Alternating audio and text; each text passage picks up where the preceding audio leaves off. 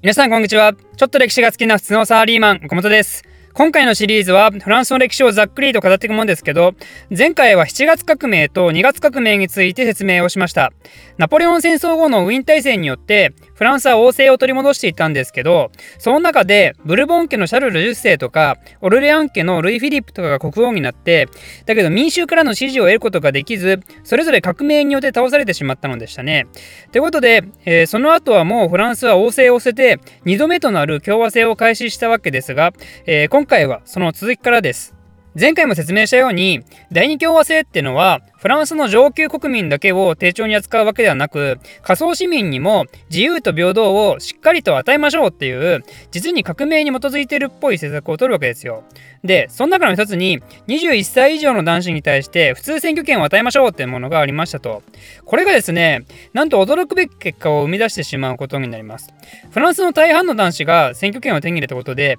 地方の農村に住むような人も有権者となってそしてなんとある時の選挙で革命に対して保守的な派閥が勝ってしまったんですよ。なぜそんなことが起きたかというと地方の田舎っていうのはもともと革命に対して保守的な人が多くてまずフランス革命の時からそうですけどどうしてもパリとか都市労働者は革命に対しては結構盛んで地方はちょっと冷めた目でそれを見てるっていうかねあんま俺関係ねえしなみたいな。しかも地方に行けば行くほどカトリックの教えが生活の中に根強く存在していてで敬虔なカトリックになればなるほどやっぱり保守的ですからね。まあイメージできるかもですけど。産業革命とかで新しい科学や技術をその目で見てる人たちとそうでなく昔ながらの生活をしている人では、まあ、常識か何か違うでしょうと。ということで革命に保守的な派閥が選挙で勝ってしまってその結果最下層の都市労働者に対してそれを保護するような政策はしてらんないってなるんですね。でそうなるとやっぱりパリの労働者たちはまた怒りに燃えてしまって6月放棄と呼ばれる暴動が1848年に起こります。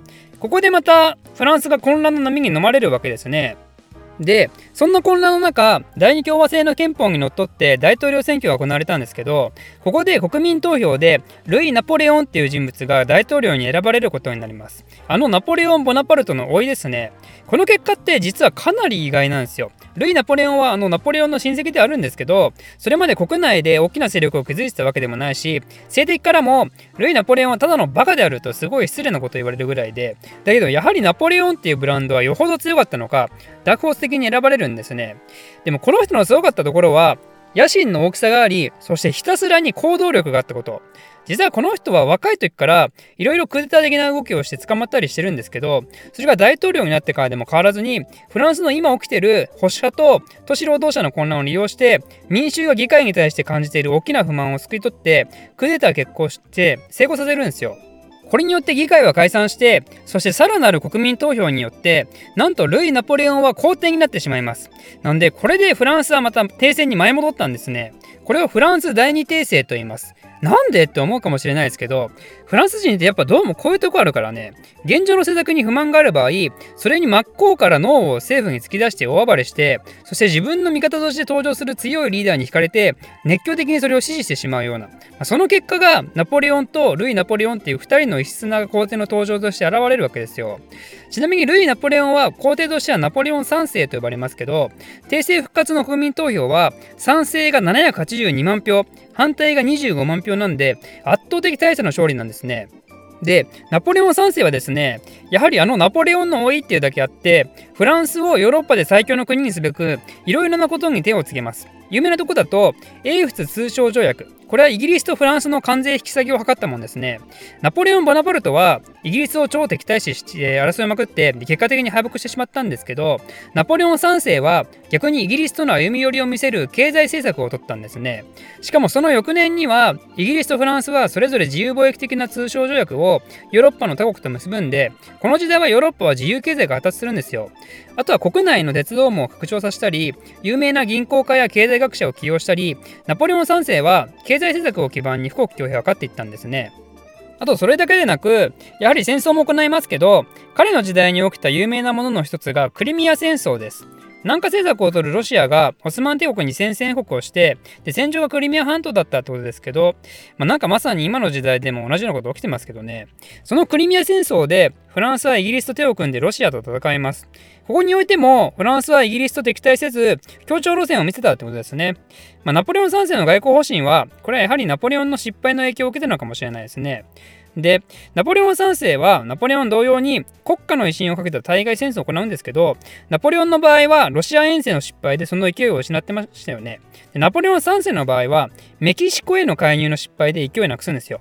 メキシコがフランスへの外国債利子払いを拒否したことから本格的に軍事参入をしていってそんで傀儡政権を作ることに成功してそこの支配を確実なものとしようとしたんですねこのメキシコ派兵にはかなり投資をしてるんですけどなぜそこまでメキシコにこだわったのかというとそれは地政学的な考え方に基づいているわけですね。フランスっていうのはイギリスに対して植民地政策で非常に遅れを取っていたんでそれをなんとか挽回すべくフランス大西洋メキシコ太平洋ラインを作ろうとしたわけですよ。つまりこれはフランス産業の将来を左右する一大プロジェクトだったんですね。ただメキシコ人からはゲリラ的な徹底抗戦をされてで結局メキシコからは手を引くことになってその結果ナポレオン3世は皇帝としての意向を徐々に失っていくことになります。で最終的にナポレオン3世が失脚する原因となったのが不仏戦争っていうもの。これはフランスとプロイセンの戦争ですね。プロイセンっていうのは今のドイツの北の方にある地域です。この時のプロイセンにはビスマルクっていう外交の天才おじいちゃんがいたんですけど、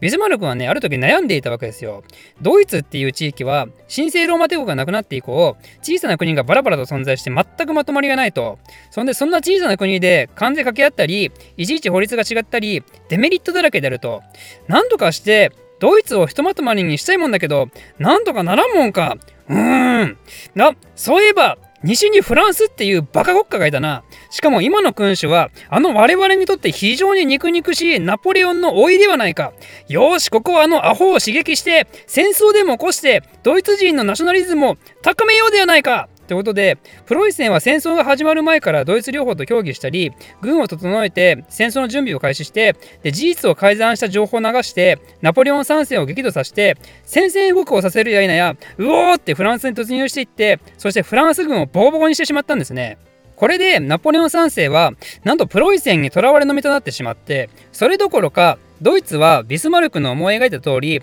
これを機会にドイツ帝国として一つにまとまるんですけどそのドイツ帝国の成立万歳式がですねなんと風雪戦争でプロイセンの手に落ちたフランスのベルサイユ宮殿で行われるんですね。これはとんでもないことだと思いますよ。これがどんだけとんでもないかっていうのをイメージしてもらうために朝鮮の例で説明すると朝鮮半島って今北朝鮮と韓国の2つの国がありますよね。これが1つの国にまとまるべく朝鮮ナショナリズムの高揚を目指して日本が戦争相手として利用されてそして北朝鮮韓国連合軍に日本がボロ負けして天皇なり総理大臣なりが捕虜になって日本の皇居で統一朝鮮国成立万歳ってやられるようなもんですからすごい屈辱ですよねこれフランスからすると、まあ、それはヨーロッパ仲良くならんわって思いますねということで、これによってフランス第二帝政は終焉を迎えて、その後は共和制の臨時政府によってドイツと休戦条約を結ぶことになります。この条約では、フランスはドイツに多額の賠償金を払うことに加えて、アルザスとロレーヌ地方の一部を割譲するっていう条件を突きつけられます。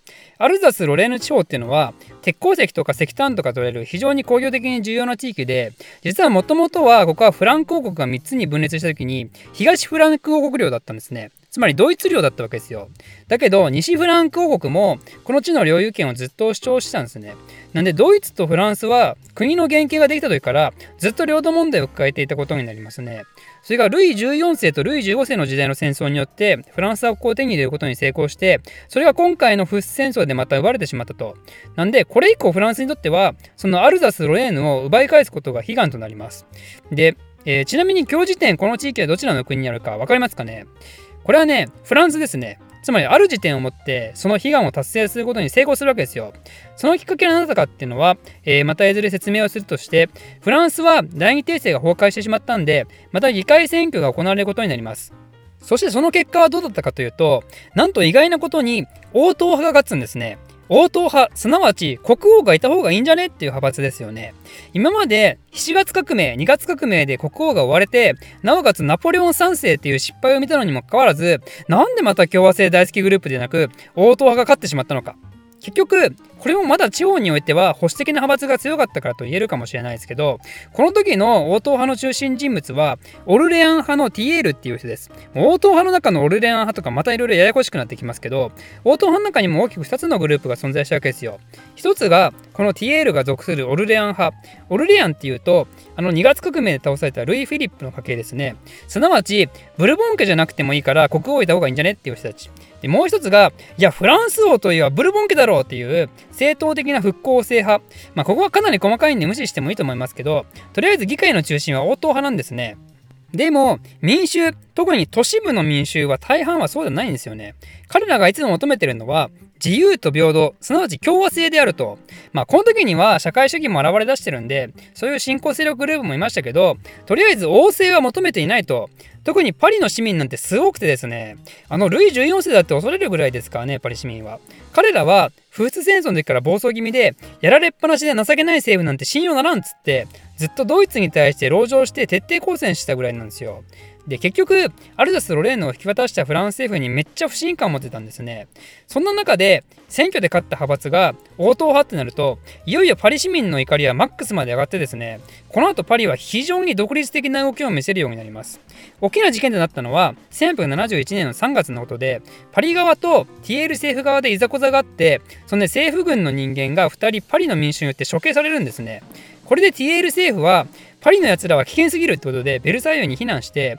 そんで無政府状態となったパリではパリコミューンっていう労働者政権が誕生します。つまりここでフランス国内はベルサイユ対パリっていう感じで2つの勢力が成立するんですね。完全にフランス革命と同じことをしてる感じですが、まあ、そのフランス革命さながらにですねここでの対立も非常に激しいものとなります。政府が軍を派遣してパリはバリケードをあって徹底抗戦するんですが激しい争いをすること1週間パリコミューン側がボロボロに負けて、約3万人が死亡、4万人が投獄されて、対するベルサイユ政府の死者はたった1000人程度っていうね、非常に一方的な虐殺が行われるわけですよ。そのあまりの激しさに、この1週間の争いを血の1週間と呼びます。で、これに大勝利したティエールがそのままフランスの大統領に選出されて、これによってフランスは第三共和制が開始されることになります。第三共和制というと、あの過酷な2つの対戦を経験する激動かつ悲しみの生態となりますね。ということで、その第三共和制についてはまた次回説明したいと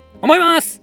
この動画を面白いためになると思っていただいた方はコメントもしくは「ハッシュタグおかりき」でツイートしましょう高評価とチャンネル登録もお待ちしてますではまた。